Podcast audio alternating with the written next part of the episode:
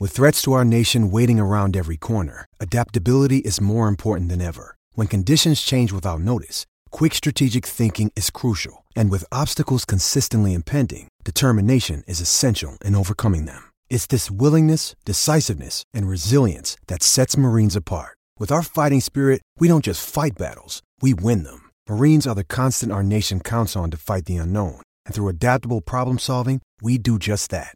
Learn more at marines.com. Camp Kyle's over. How are you feeling physically, mentally?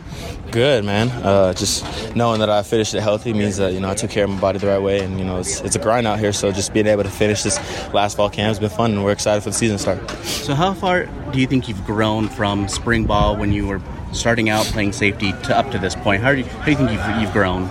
I think I've grown tremendously, uh, just in terms of understanding when you know having a quarterback's timing in my head and just understanding where I need to be at certain times, and even when it comes down to the little things such as where I'm supposed to drop. Um, just I think that I've grown tremendously, so I'm just excited to put it to work.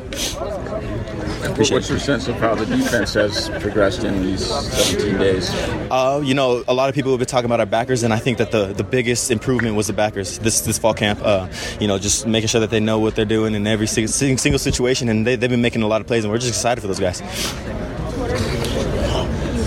And. Uh, you know, part of the theme of the whole month has been who the first opponent is. I mean, did, did, you, did you sense that helped push you guys through camp? Definitely. I mean, you you know a lot of guys know this BYU rivalry is you know a big thing in Utah, so it definitely made a lot of people amped up and ready to play. And I think the biggest thing is you know having that mindset of you know why we're working. Uh, that's that's the biggest thing when we come to fall camp. We got to understand what we're doing this for. And the biggest thing was you know we're playing BYU first game, so uh, just be prepared. And you know they, they, showed up, they stepped up. We all did. Is some, sorry, is there something you learned about your team that you didn't really know before camp?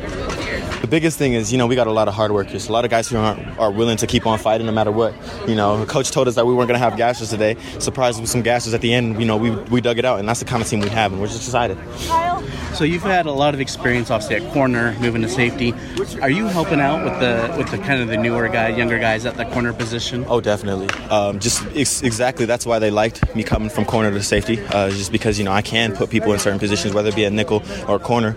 And uh, even when they start going fast paced, you know, it's it's easy when they don't know where they're going. I'm like, hey, just go to the post and I'll take your guy because I know what I'm doing at corner because I've been there before. So it's definitely uh, something that we've been working on and it's, it's fun. And then getting voted on uh, to be on the, the council for the team, you know, kind of what it entails in that, and, what's kind of your your the, the, initial thought you had when they told you that? My teammates trust me, man. Uh, just being able to be on leadership just shows that you know my teammates think that I can do it, and I'm a good leader. Um, so I just want to prove them right. You know, I just want to show them that I am a good leader and continue to lead. Yes, sir.